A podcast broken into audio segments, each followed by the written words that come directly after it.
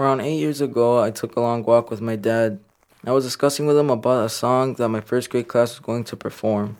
I didn't really know what the song was called, so in short phrases, I told him that it started with one, two, three, four, can I have a little more? My dad told me that the name of the song was called All Together Now by the Beatles. Since I didn't really know who the Beatles actually were at the time, I asked him who they were. He explained to me that they were a British rock and roll band from the early 60s to the early 70s. One, two. He was telling me that almost around 5 or 7, he, my father, started listening to the Beatles. During those times, he told me that he heard them in a small battery radio. Every time when the radio host announced a song of the Beatles, ladies and gentlemen, the Beatles! My dad and some of his brothers would go and turn the radio volume up and listen.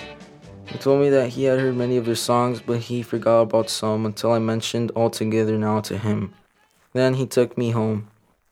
When we got home, he turned on the CD player and put the Beatles' White Album. Then I decided to skip some songs and then heard a song that made me feel pretty sad. The song was called Blackbird. It made me feel this odd feeling of sadness.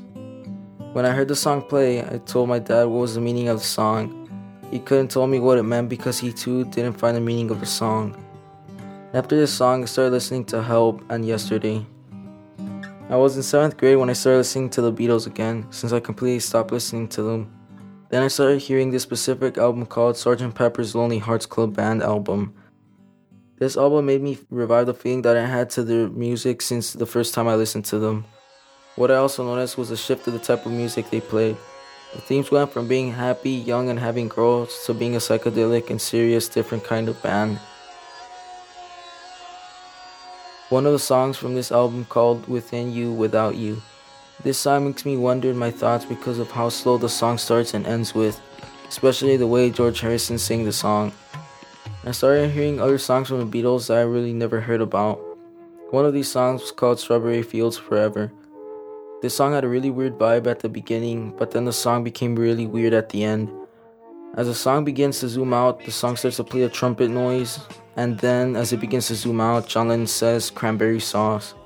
There has been theories going on about the song that they say at the end it actually says I buried Paul, but it was debunked by John Lennon in an interview. Another song that was debatable as well was Lucy in the Sky with Diamonds.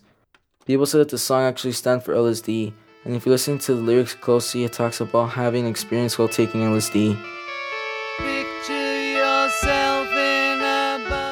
But the song's meaning was also debunked by John Lennon.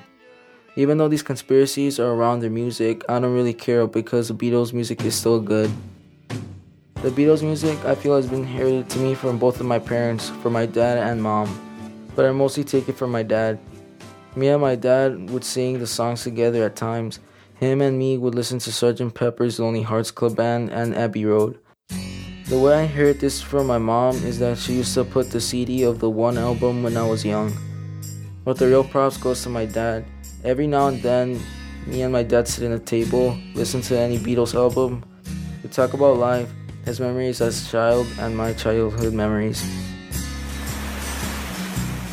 Memories that we are creating together, through which for us is one of the best bands and group of geniuses of all times forever.